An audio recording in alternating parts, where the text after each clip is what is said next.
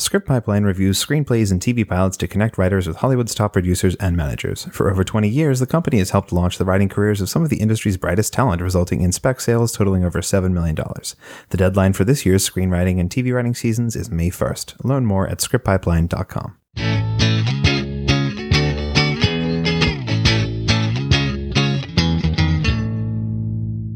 Welcome to Paper Team, a podcast about television writing and becoming a TV writer. I'm Alex Friedman, aka TV Calling. Nick Watson is at underscore NJ Watson, and today we are presenting a recording of our amazing panel we did last week for WonderCon 2019 on the topic of comics and television writing. And we were joined by an all-star cast of writers, including Mark Bernardin, Julian Shawna Benson, Chris Monfette, Jay Holtham, and Sam Levenshus. So we now go live to room 207 in the Anaheim Convention Center for our amazing panel. Welcome, everyone. I'm Alex Friedman, aka TV Calling. I'm Nick Watson on Twitter at underscore NJ Watson. And together we host a TV writing podcast called Paper Team. And we've been going on for about three years now. And this is our third WonderCon panel. So thank you guys for joining us.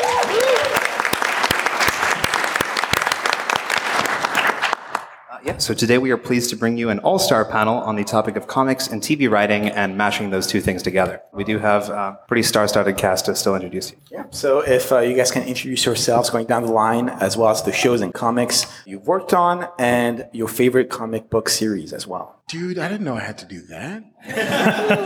uh, okay, my name is Mark Bernardin. I. Oh, thank you guys. Yay for me. Uh, TV wise, I've written on Alphas and Castle Rock and Treadstone.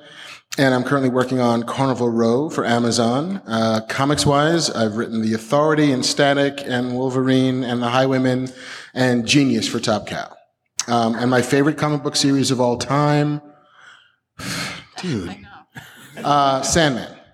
I get to go first, so I get to pick the big one. I am Shawna Benson. I'm Julie Benson. We are sisters. Together, we're. we have no superpowers. Uh, we uh, are a writing team. We uh, have worked on television series such as The Hundred and the upcoming Netflix series Wu Assassins with Iko Uwais from the Raid movies. He's really awesome. Amazing. Amazing. And then uh, for comics, we uh, revived uh, Birds of Prey, Batgirl and the Birds of Prey for DC and Rebirth era, and, uh, and then we did a very brief run on Green Arrow. Uh, favorite comic series of all time, Crisis. Does that count? I guess. I'm saying Crisis. Okay, um, I uh, too many. Um, I, I'm gonna go with uh, because I just finished the first book and I love it. Saga. I was gonna say, Oh, no, what the hell? All right, fine. Hi, uh, I'm Jay Holtham. Uh, I worked on. Thank you. I worked on um, Cloak and Dagger seasons one and two, uh, the upcoming season of Jessica Jones uh, as well, season three, upcoming and final. Uh, and my favorite comic series of all time, I'll go with my new hotness, which is Die by Kieron Gillen. A big fan of that. If you're not reading it, uh, get on board. Hi, I'm Samantha Levenshus. I uh, worked on the sci fi show Nightflyers uh, on the support staff, and I'm currently writing Neon Future for Impact Theory Comics. And my favorite comic book series of all time, um, Y: the Last Man? There you Good pull.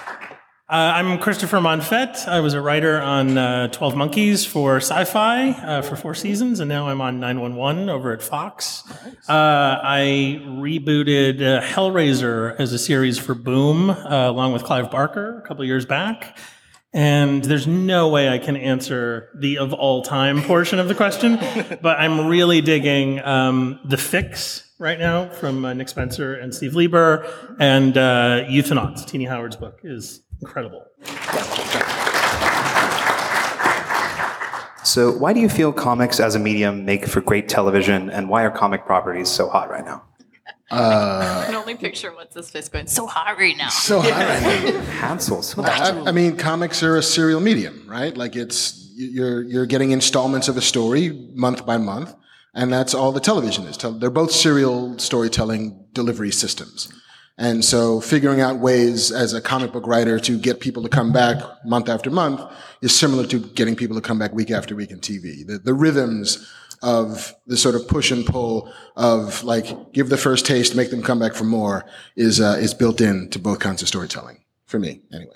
And I think it's easily adaptable, at least in the minds of a lot of executives, because they can see pretty pictures, which is a lot like looking at storyboards, um, which then allows them to really visualize what a series would look like on the television screen or on a feature film. So I think that's the why is it so hot? It's just because it looks so easy. The reality being somewhat different. Yeah, an existing IP, they like something that they know has a beginning, middle, and end somewhere so that they don't have to do as much work. Um, and then we get to do all the work. So that's always fun. That's cool. Uh, and also, I mean, with the existing IP, I feel like comic books come with the beginning, middle, and end, but also in such an open world that it becomes really attractive for that like university thing of we can spin off, we can spin off a billion of these forever and ever. We can just, yeah, exactly. With the, with existing characters, we don't have to just like make up random shit. Yeah, I think somebody else did. somebody else did. I think people get really attached to the characters in the comic books that they love, and then they want to watch everything that people can create within that universe surrounding those characters, and television gives them a way to do that. So it's an easy sell. It's really easy to be last in line because I can just kind of go, yeah, to all of this. But I, and I think it's all right. But I think when when I go in and I pitch and I talk to executives about TV, there being a story engine is so important to just what is the fuel of, of the show and, and how does it propel itself from week to week. And I think that's aside from structure. Comic books are built around stories that have a narrative that propels itself forward. And that is just so easily adaptable to TV because it allows people to say, not only do I see what you're trying to do in season one, I see what season five can be. So. Well, to that point, uh, having worked in both TV and comics, can you guys walk us through the process of writing a comic as opposed to a TV show? Are there writers' rooms for comic books? Are there summits, or is it more of a solitary process, kind of like writing a feature? My experience writing comic books was was interesting in that I mean I had kind of ownership over Hellraiser when I first got into that, but I had the sounding board of Clive Barker to you know sort of throw everything up against, and so um, it, it it was kind of simultaneously a solo and a team experience. Whereas I think in in the room, uh, you know, when you're writing for TV, I always say you know the best the best day in the room is not when you come in with the slam dunk idea it's when you come in with like half an idea that someone else says what if you took that threw this out and then took this and put on it? And you're like oh that is so much better than what i was pitching. Um, and the reward is really in the collaboration.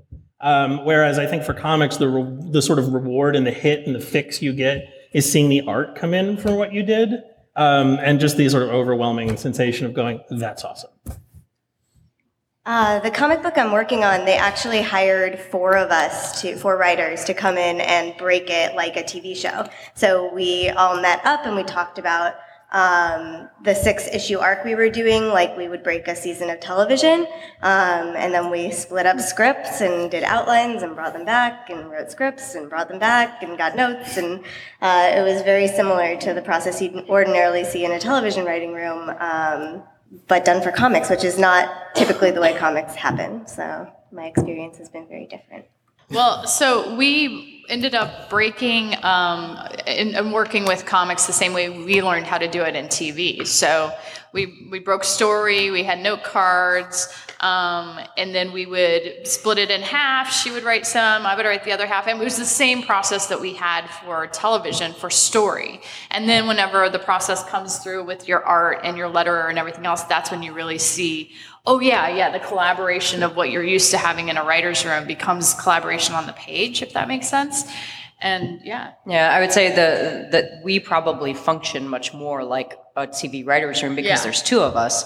So we can sort of sit and you know do that pitch and collaboration. Yeah, we have LaCroix at our house, so it's basically the same. There's a lot of yelling and throwing things. We can Postmates food and pretend they're a PA or something. well, you, we take turns. Take turns. Yeah. For me, the, the experience is a little bit more um, when you're writing a comic book you get to talk to the audience with so few filters. It's probably of all of the mainstream entertainment narrative delivery systems, aside from writing a novel, it is the purest version of intent to delivery to the audience. Right? It's you writing a script. It's an editor, hopefully not touching the script. It's an artist interpreting the script, a letterer doing the letters, and then the reader reads it. And that's it. TV, there's like 87 different levels between the, the message and the medium and the intended recipient of it. And so understanding that the thing that you thought was awesome on the script and TV is probably not going to make it to the screen. you know, like my very first TV show was on Alphas and I remember getting dailies back of the show that I wrote and I was heartbroken because uh, they looked like shit. And one of my colleagues says, well, that's the thing about TV. You have to imagine the worst possible version of what you wrote and be prepared to get that. Whereas in comics, it's like, listen, we kind of handpicked the artist and we knew what we were going to get. And it, it can be the closest thing to what you imagined um, possible. TV, it's it's it's a collaborative medium, sometimes to its detriment, and more often than not to its great credit. But the experience is different. So, creatively, how do you go about adapting a comic to television? When you're sitting down in the room, what are the things you're focusing on? Is it characters, storylines, mythology? What's your process? I, whenever I'm adapting anything, I kind of uh, obey the William Goldman rule, which is like read the book two or three times and then tell the story of that to somebody else from memory. And the things that you remember when you're telling it are the things that you love about it that for you become essential to it. And as long as you can retain what makes the book special, what made it, what made it the thing that you're excited to do in the first place, that is preserving the spirit of the work. You're never going to be true to the letter of the work because the letter of the work is not, it's Watchmen. Come on, it's Watchmen, which is not an adaptation, it's a translation, and that's not your job. Your job is to adapt. And so find out what you think is special about it and then build a wall around that. And, and it's Peggy Carter. It's compromise when you can, but when you can't, don't. Like this part is inviolable. This part you can't touch. This is what makes it the reason you bought it. As long as we can all agree on that, then we can make a thing. But it's finding that that's special. Yeah, and I think that it's the agree part where sometimes we run into the, the, the challenges because what one person's adaptation of a, work is going to be, it, it can be obviously wildly different than someone else's adaptation of that work. So, I mean, it's it's definitely something I think that audiences now much more understand than maybe originally because it did feel like it was supposed to be translation, hence the sort of like Harry Potter book one slash movie one, which is mm-hmm. like this literal translation of the book to screen. And then as they got through the series, it started to become much more about ad- adapting that to the screen and much more about the process that Mark describes than that sort of one to one ratio. So yeah, you lose some Dobby scenes, but you know. yeah, like no, nobody who loves Lord of the Rings really missed Tom Bombadil. it did not. It did not. I will. I will go on record as saying it 100% did not miss Tom Bombadil. No, no, we were good. We were all good. I don't know. There was like two guys like yelling in the back of the theater, and that was you know, it's like those guys were like Bombadil. Is that on the extended DVD? Did I miss it? I don't think they shot it. They're like, nobody wants this much singing and walking. We're done. but that's like in like working on Cloak and Dagger in particular, like that's one of the that exact translation is the thing because like Mark was saying, you try to dial into what is at the core of this story and what is at the core of this thing. And with Cloak, we have these two characters who are tied together. Uh, and of course, working with Cloak and Dagger, having come out in 1996 those characters were really steeped in the like racial and social politics of 1996 and comic book costume design that uh, we did not want to do at all. And it was like trying to find the ways to translate what that meant in 1986 to update it in a way that stays true to the, the core of the thing but that does not involve, you know, boob windows and creepy black guy with no body, because uh, those are things you want to avoid. Yeah, I've, I've had the good fortune in my career to kind of uh, uh, to be able to kind of adapt in both directions. I've taken 30 page short stories and blown them up into two hour movies. I've taken two hour movies and worked on adapting them into 48 episode, you know, four season arcs. And for me, I think it always boils down to are you honoring the intention of the piece, but also responding to and echoing and adding to why you were drawn to it in the first place. Because it's not just I find, at least, or it's what keeps it not boring for me, which is when I read that source material, it inspired something and spoke to something in me. And if it can inspire me to say something that fits with that and sits on top of it and it coexists with it, then you're adding a little bit of yourself to that and it becomes more personal and it becomes, you know, in, a weird way, collaborative over distance. Mm-hmm. And to that idea of translating one format to the other, comic books are such a, a visual format, much like TV. And maybe this is more of a production question, but do you ever consider the panels of a comic book series, especially those iconic imageries in those issues, and translating those into TV, or does that not really enter your mind? I mean, I'll say from my point of view, having written and produced my show, you know, having been on set uh, for, you know, the production and the supervision of episodes, the fundamental panel-based uh, format of a comic book taught me so much about what are we going to need. so when you're sitting behind the director and you're just kind of hoping the actors are going to, you know, do the scene well and he'll direct it well, and at the end of the day you go, oh no no no, I know I'm going to be in post and I'm going to be editing this later, and you've missed a shot that I'm desperately going to need because it teaches you this economy of visuals, right? It's like I have to explain this tremendously complex sequence in eight or four or 16 panels or one panel if you're doing a splash page. And it, it, it is a kind of masterclass in directing on the page that then really does translate to the physical production of a show. Yeah. On the shows that I've worked on, we've always had comic book panels and pages and storylines, but like there were always a few sort of iconic panels where like we like this image but that's always the way we approach it of we like this image, this image is evocative, this image is interesting. How do we recreate this image or retranslate this image? Um, one of the other shows that I, I, got to work on very briefly was uh, Daredevil. Uh, uh, I was on season four. no. uh, too soon. Yeah. Too soon. Too soon. Too soon. Um, and one of the things I thought that they did very well, particularly in season three, was take images from the born again storyline and kind of remix them into a different story. Uh, and we tried to do that a lot on Cloak as well. It's like, what are the images that stand out as interesting from Cloak and Dagger? And how do we recreate that, re, reimagine it, but without it becoming sort of slavish? You know, there's a lot of whose decision is it? Is it the showrunner? Is it the director? Like, who gets to say, "Oh, this image on page nine from"? Mostly the showrunner. Like okay. Joe came in with a lot of the, the books, and like it was something that he tasked the room with as well to like go through the books and pull uh, our support staff, our writers' assistants. Uh, and writers' PAs did a lot of that work as well of going through books and finding the images and saying, these are the interesting images. You guys should look at these and then for us to like return to them not just as like oh we want to recreate that on screen but also this is what's at core of the thing. Because uh, you can really just fall into also like splash page movie making where all you're doing is making these big static images that actually tell you nothing about story.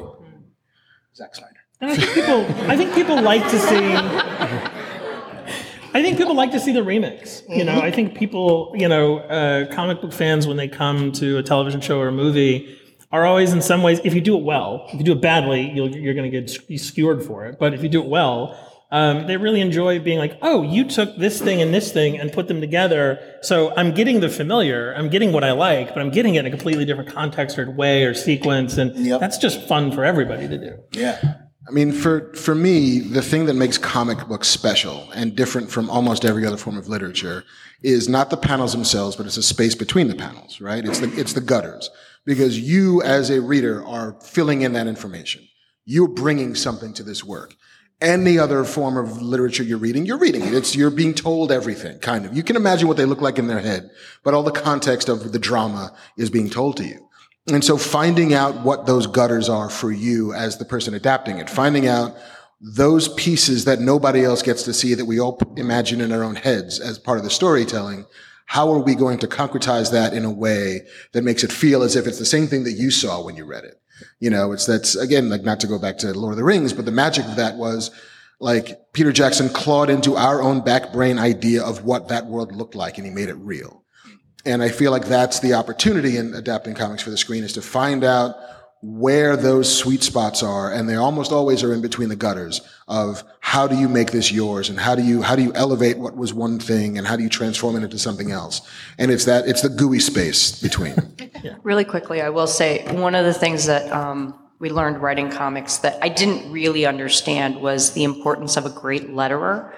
Um, and they really are an unsung hero in comics because the one thing that the letterer has to do is make the panels flow, make the information flow, make sense because your eye reads the page and it reads it in a certain order. And if you put the panels in the wrong places, the information gets mixed up. And, and so, yeah, where the balloons are as you're reading across the page. So I, it was something that I did not really understand intrinsically, but once I realized that, it was like, well, of course, we do that in television all the time, right? I mean, it is a matter of pacing and, you know, and where the pauses go. I mean, that's, that's essentially a little bit of what the letterer is doing. So I just wanted to shout out to the letterers because they do rad work. Uh, flowing on from that, Julie and Sean, having worked in television first, what lessons were you able to take from TV writing into comics writing?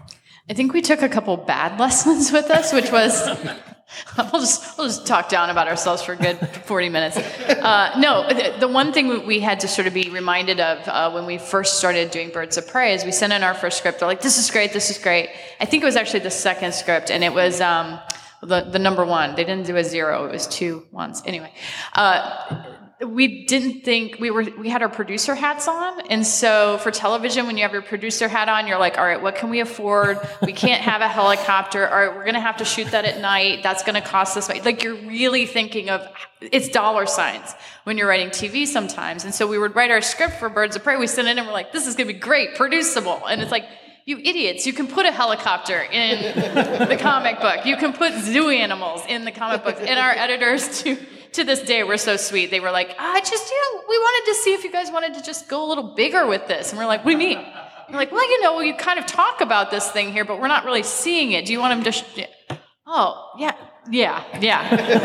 it, it, that was the last time they had to tell us, and I think they regretted it ever since. But you know. yeah, I will say the positive lessons are a, a couple. Uh, one that primarily comes to mind is, you know, the the job in television writing, film writing is show don't tell right? So you have to rely on visuals. And that's why a collaboration with an artist is so very important because comics being a visual medium, you need to be able to not just tell your story through the dialogue, you have to have the images that go along with it. That's what everybody is going to look at first. They're going to look at the pretty pictures and then they'll read the words. So uh, that was something, at least coming from television, I think was sort of a, an easy to adapt lesson. Um, also, yeah, also a lot more breaks in uh, comics writing, you know, like taking breaks. you know. and uh, Mark, what were some of the lessons you took from writing comics first that you brought into your writer's room? Uh, speed, I think. Um, economy of words. I mean, one of the first things you learn when you're writing a comic is that you've overwritten a comic. Uh, you know, like you'll write a draft and it's like, hey, this is great. I know, I love it. And then the art comes in and you find yourself cutting half of what you wrote because the pictures are actually doing the work. Um, and I think the thing that I took from journalism, even before I got to comics, and then from comics to, to TV, is that, you know, deadlines are inviolate. You know, like in journalism, there has to be a newspaper out today. There has to be a magazine out this week. There has to be a website that has things on it this hour. Um, and you can't just do like the sketchbook version where like, hey, it's blank pages, you know, for fun. Um, they frown on that. So it's, it's being able, being able to do the work, being able to do it quickly and being able to release it when it's done. You know, you can't obsess over things that long in comics and in TV because somebody behind you has got to spend tens of millions of dollars making it real. And so you don't have time to just like dick around with this word here. And, but what if he said that? But what if I said this here? But what if it was in space? Like, no, it's got to get done. Um, so I think it's, it was, it was those things. It was, it was more like production-y things of just like doing the work, doing it as well as you can, turning it in and letting it go and on to the next one. To echo exactly that point, I found that the, the experience of sitting and editing uh, on a TV show was the experience of getting the art back uh, in a comic book. Of you are sitting there and you are writing the script and you are high fiving yourself in your mind. You're like, that monologue was awesome. And then you get a cut back and you're like, oh, cut that monologue. It totally doesn't work here. The scene's much better without What it. What idiot wrote that? yeah, you're like, who, who did that? That was totally unnecessary. And it's it's this humbling experience of sort of and, and it's a learning experience every every script, every episode of of just economy of words. Um, but also of just saying, you know, because of just switching hats, you know, because when you're a writer, you're just trying to serve the best version of the scene on the page. Then when you're sitting in post, you're trying to create the best version of the scene that audiences are actually going to watch. And that demands that you throw out and eject a level of ego and ownership in service to the material and not just in service to your own writing, which is not always easy to do. Uh, so, Chris, writing for horror, how do you convey the same kind of visceral thrills that you get on the screen onto the page for comic? Um, it was, it's interesting because I think you, in some ways, are. uh, I found uh, when I was writing Hellraiser, for example, um, you just could get away with more. You know, you could get away with more on the page, and you were forced to think about horror not as um, a, like an idea or a cool kill. You're you're forced or whatever. You're you're forced to think about as an image.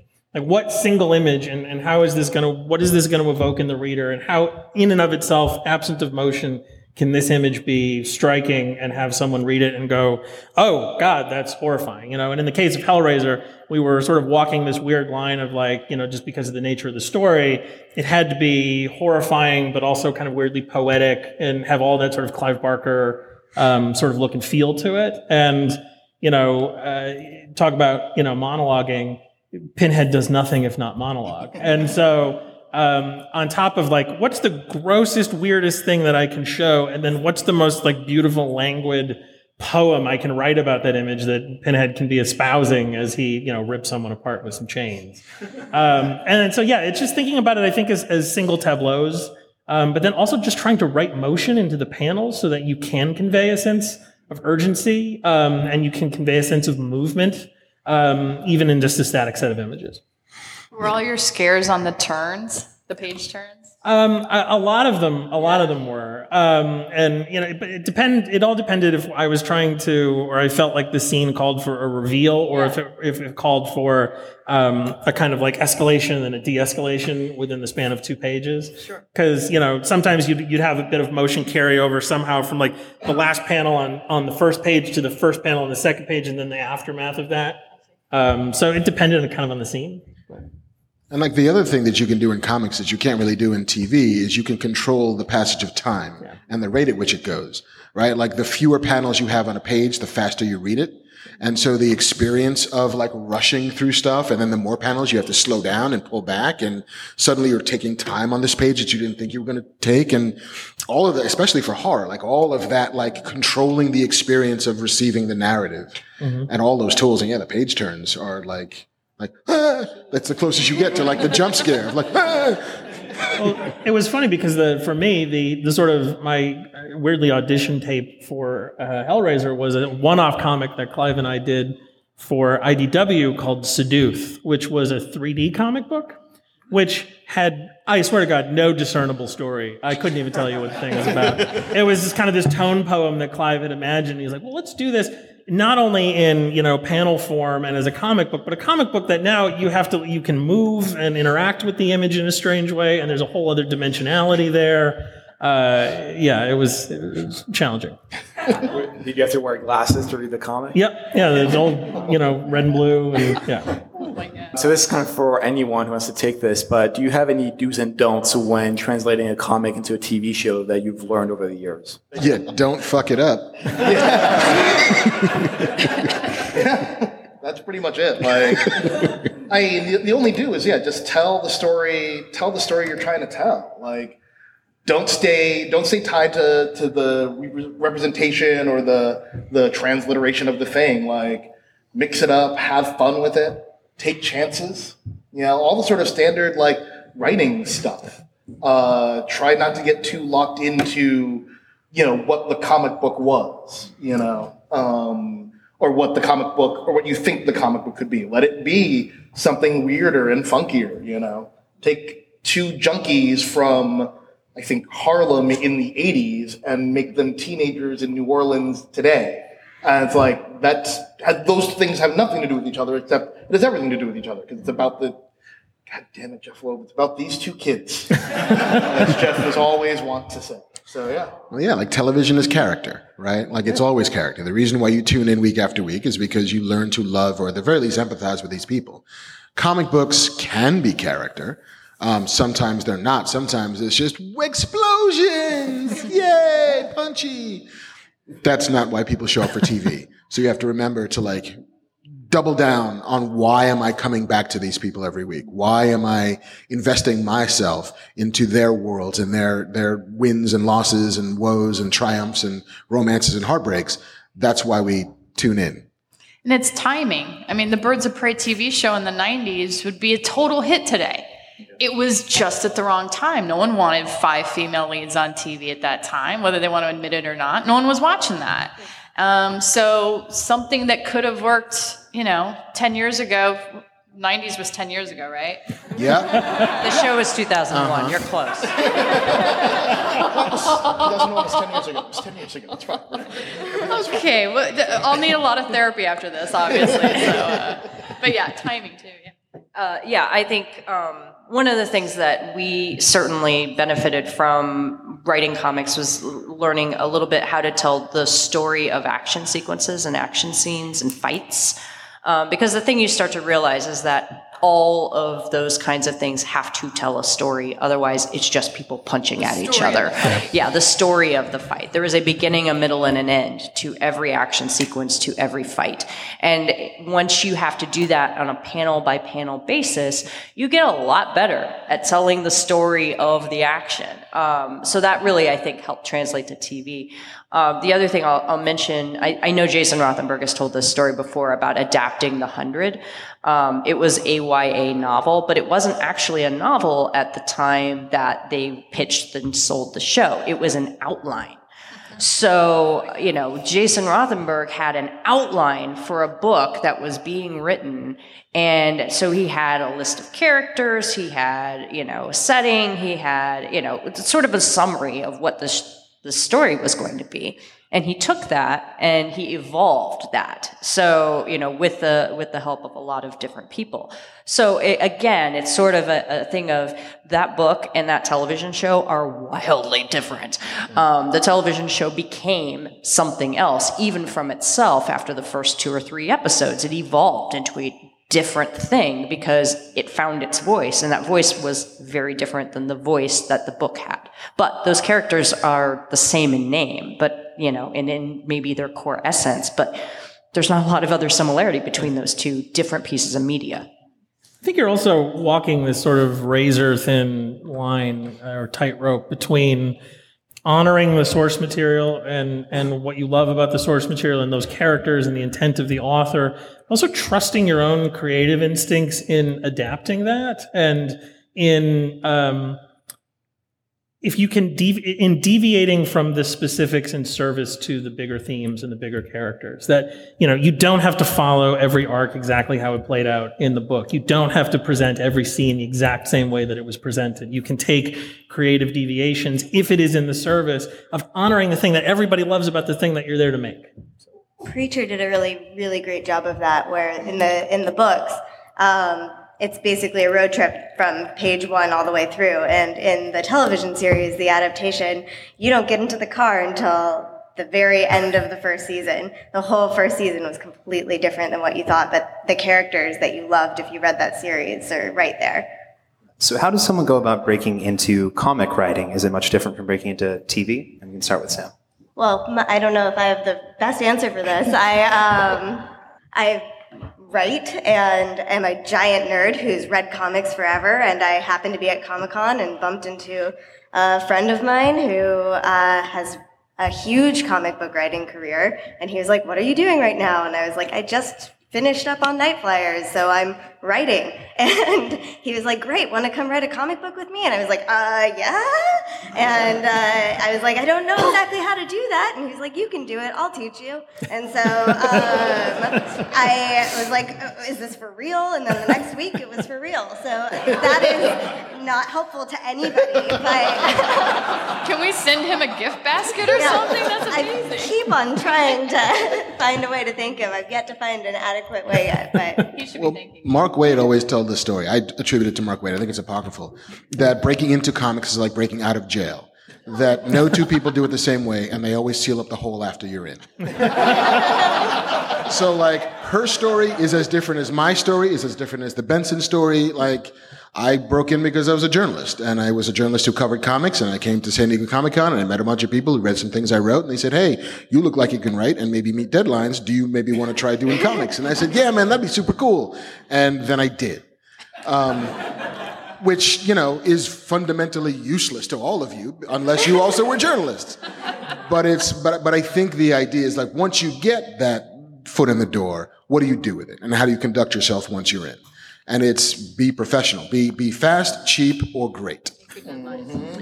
You know if you can be two of those things you will work forever. If you can be one of those things you'll work for a while until you get another one of those things. And if you're three of those things then you're like neil gaiman. So like you know, it's it's what happens once you're through the door, how you conduct yourself, how you how you comport yourself with professionality, how you're creative, how you're how you're collaborative, all these things. But getting in, ah, It's funny that you say that because as you were talking, I was like, well, my story is that I'm a geek journalist who covered geek things. And then a bunch of people read stuff that I wrote, and I was offered an opportunity.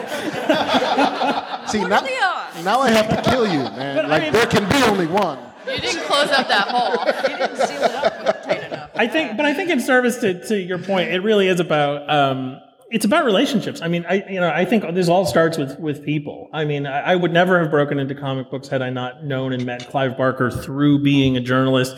Had he not read stuff that I had written, had he not put that trust and that faith in me, and so many of my it, uh, any opportunity I've had has been, you know, gifted to me by tremendously um, good and gracious and uh, helpful people that have sort of sent the elevator back down and passed the torch. And and if you put yourself physically in places where lightning can strike, and you do the work, and you're passionate about it, and you are uh, tenacious about meeting people, not just for your own needs, but with a genuine curiosity about what they do and who they are, those people will see that. And over time, that will be rewarded.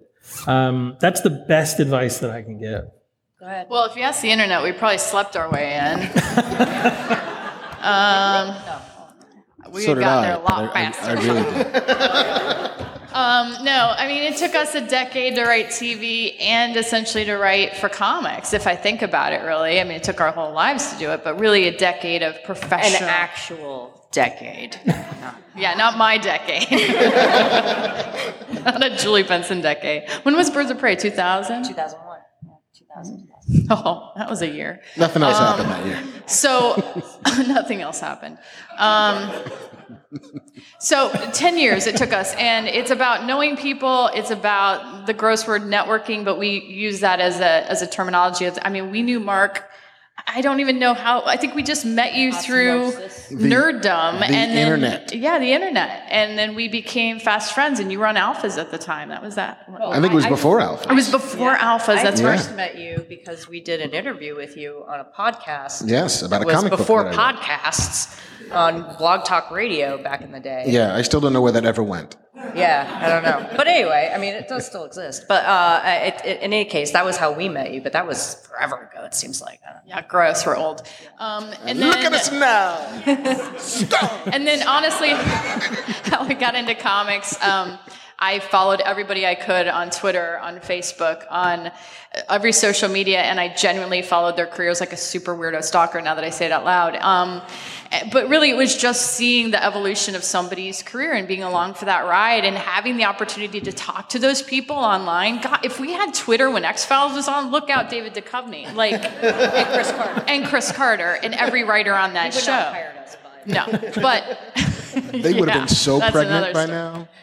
But yeah, so it, it was that that ability to have social media, and that's how I met Geoff Johns on social media. And um, I think we sat down for dinner and talked about comics. And I said this in our last panel. I spent a good 15 minutes telling him what they did wrong in the New 52, and um, somehow he still wanted us to write a book.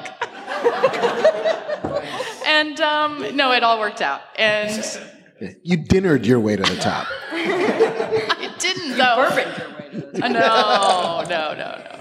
I feel like all these answers, though, are kind of like a testament to the power and the awesomeness of nerddom and why everybody is here today. Because it's like this is a community. This is a community of people who, who, regardless of the books you love, the movies you love, the TV shows, love geekdom and nerddom and the shared sensibility. And it is a community that is so open and accepting that you can you can be from the middle of nowhere and go to a convention with passion for something in your heart and knowledge about it and end up talking to someone who will hire you as an assistant and three years later you're a writer in a writer's room and five years later you're a showrunner. You know i mean you literally have access to people who just want to talk to you and want to talk about this stuff that we all share together. So i think that's great and i think that's why we're all here And I I think there is a valid pathway through self publishing. I mean, I think that is so much bigger of a market now and, and uh, a possibility going into the future of being able to write or and or draw your own comics that did not really exist until maybe the last decade or so. So I, I don't want that to be discounted as a possibility for people who are like, well, I just want to write my own stuff. And it's like, well, you kind of can. So go forth and create. I'm here because this is vodka. Well, done. well, so you've all spoken about this idea of honoring the source material. So how do you go about interacting the uh, original creators and producers who hold the keys to that original comic? Uh, bourbon. uh, I think I think a lot of it is is making them understand how much you love it and why you love it. You know, I think that that anybody who, as somebody who had been a owner of IP, who had been talking to producers who wanted to to do it, it's why did you love this thing to begin with, and what version of this thing do you want to make that will respect that initial love. And if you can sit down across the, the table from somebody and be like, no, I love your book. I'm going to change like 40% of it, but not because I don't like it. It's because here's stuff that has to happen. Again, I'm not translating, I'm adapting. Like it's going to require change. But know that I'm coming from, I love this book and I want the message of this book. I want the reason why we love this book to translate. And if you can do that, if you can find that shared sort of love space, uh, which sounds dirtier than I intended, um, then I think you can. Don't ever say that again. I mean, it's the name of my new band, you guys. shared love space. Um, but yeah, if you can both have that that shared love space. Uh, Making it worse. I'm making it worse. now. three times will be the charm. Uh, then, then you can proceed from a place of, of mutual respect, and I think that you both can then um, take that shared love space and, and make something great. I, having worked in sort of the like corporate playground, um, it's a it's an interesting dance between you know watching Joe on Cloak and Dagger uh, and Melissa Rosenberg on Jessica Jones, sort of work with Jeph Loeb and the the sort of powers that be at Marvel because they're just obviously layers and layers of sort of needs and wants and PRs and bits of IP that you have to worry about, but it all does come back to God that shared love space of convincing of just convincing them that, that you know to trust us, to trust the writers in the room uh, with their toys, and that we know what we're doing, and that we have a vision that it, it, that matter, that, that connects to audiences that that they can get behind, and that will you know ultimately cover everyone with glory. Uh, and it just You made it worse. You just made it worse. no, that's an actual phrase. That's like a regular. Oh no, it's a phrase. I feel like the challenge of whoever answers, answers next is how I get the phrase shared love space in my answer. Um, I, I, I've weirdly had the uh, the opportunity to work on projects where kind of the right, the original content creators had two uh, were of both minds about it, right? So with with Clive, uh, and I also adapted two films for him. Um, he was confident enough in the material that he wrote and the fact that it existed as a novel, and no one was going to take that away from anybody. So, you know, if you spoke passionately about it, he was like, "Yeah, go do your thing, and do your thing however you want to do it. You're not intruding on my thing." Um, and that was that was fantastic. And uh, you know, and then you get to something like Twelve Monkeys, where Terry Gilliam could not have been more vocal about, yeah, these people are consumers assholes who don't know what they're doing, uh, and will never do anything meaningful with my work. And at, the, at that point, all you can really do is go, I love you and I love the source material, and I'm going to try to honor that in the best way possible and not let it distract you from your mission to ultimately still serve the thing as best as you can serve it. Yeah. I mean, we didn't really have a lot of experience with that directly, but when we took over Birds of Prey for DC, we definitely talked to Gail Simone. It was sort of first out the gate. We really mm-hmm. wanted to kiss that ring for loads of reasons, but just we kind of wanted her proverbial kissing Was that the shared love space? I'm sorry. so close. so close. And, uh, but it meant a lot to us to have her know that we were huge fans of her run and how much her run meant to us, and that we really hoped we didn't screw it up, and we were going to do everything in our power to make sure that everything that came before us counted, and hopefully everything that comes after us does as well. And I think as long as you give the shared love space thing to somebody, you're, you're good. Yeah. I mean, a, a lot of these characters that we're talking about are legacy characters. They exist sort of above and beyond the people that created them. Some of them were created and the creators are long gone in some cases. So, you know, it's, it, it, they become something else and you just have to sort of do your version of that. Um, I think where it is much more connected to the creator, those situations are much more like what Marc's talking about. Yeah, yeah. You can say it. The shared love space. Sam, did you have a comment? It's gonna be our new Netflix show. We're taking that I- title. We're running. We're I done. haven't really had an opportunity yet to collaborate directly with um, somebody's work that I'm adapting, um, so I'm not sure I can offer. you. Well, you've got lots of love space. Yeah, looking forward to being a part of the love space. All right, I think we have time for one more question. So, um, to, to round this all up, do you feel that uh, what are the kind of expectations from fans when you're writing for a longstanding comic property, um, and how is it similar uh, with TV as well? Those fan expectations. You go, Jay. accurate costume is the bane of our existence. That remains the one expectation. And it's, again, it's that like, it's that dance between we don't want to do that, but what I found interesting, especially working on the second season, and even in the first, was all the ways that we tried to nod at it and tried to like invert it in some way that like said, we're aware of this, but we're not going to use it that way. Uh, and that's to me is part of this part of the the joy of the thing of is fulfilling that but giving people things that they don't in the way that they don't expect A wink, if you will. a wink a nod a nod. Uh, you know, they're, the hundred fans are not very um, vocal. They're not very. they're real quiet. They're just, you know, they just love the show and they're just happy to be here. No, that's amazing. Uh, we used to be those fans. I mean, we are those fans for all the shows up here and that we all watch, all seven thousand shows there are now, and so. Uh, for us, it was always just an honor to talk to anybody about the show. If they were watching it and had something they loved about it, awesome. We will talk to you all day about it. If you have something you didn't like about it, there's the showrunner. You should go talk to him about it. Yeah. But uh, yeah, ultimately, if you're talking about you know inter- engagement with fans, interaction with fans, you Always know, good. a- a- it's always positive. But as creators, our responsibility is to the property, to the characters, to the story.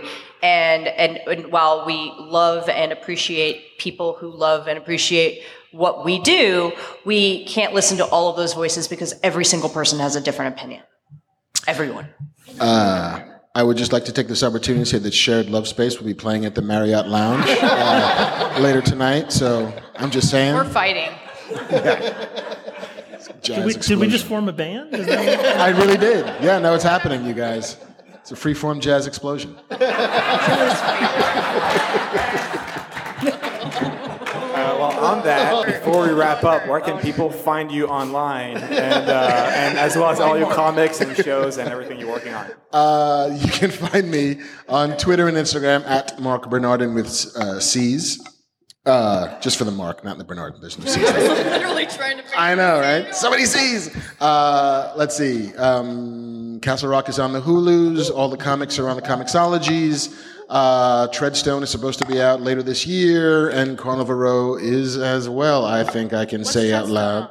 Treadstone will be on the USA. USA. Yes, and Carnival Row will be on Amazon. I am at Shawna Benson on Twitter. I am uh, Shawna M. Benson on Instagram, I think. Uh, I'm the Julie Benson, which sounds super crappy. I don't know why I had that. Oh, somebody else was Julie Benson, and I hate her. And she was like, I'm the only one. Uh, I'm at J Holtham, uh, just the letter J, on the Twitters, and you can see the new season of Cloak and Dagger mirroring next Thursday, the 4th, on Freeform.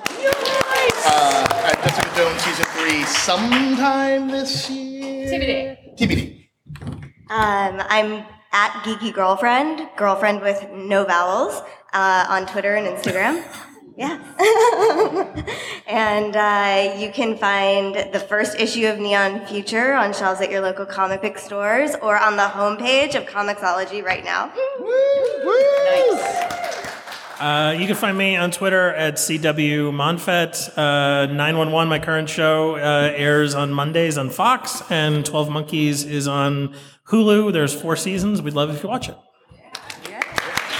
Uh, and that's a wrap. You can find Paper Team on every major uh, podcatchers. And real quick, if you're interested in TV writing, which some of you are, starting April 15, we'll, we'll be sitting down with the heads of every major TV writing fellowships, NBC, CBC, Disney, Warner Brothers, to tune in for that. Yeah, exactly. Yeah, thank you. And uh, let's give a big round of applause.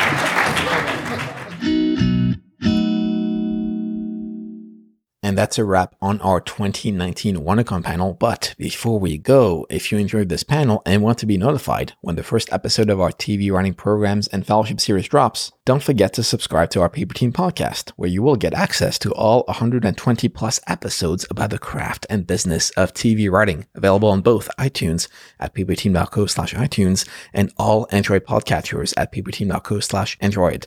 Don't forget that we are also on Patreon, so consider supporting us at paperteam.co slash Patreon. That's P-A-T-R-E-O-N to get cheat sheets and bonus content. And so we can keep producing an amazing show like this one for you every week. A huge thank you once again to our panelists, and you can get all the show notes for this episode at paperteam.co slash 129. The 2019 script pipeline season is now open, and the deadline for this year's screenwriting and TV writing season is May 1st. Script pipeline finalists and winners receive extensive long-term industry exposure, and they have one of the biggest grand prizes for writing worldwide at $50,000. Learn more at scriptpipeline.com.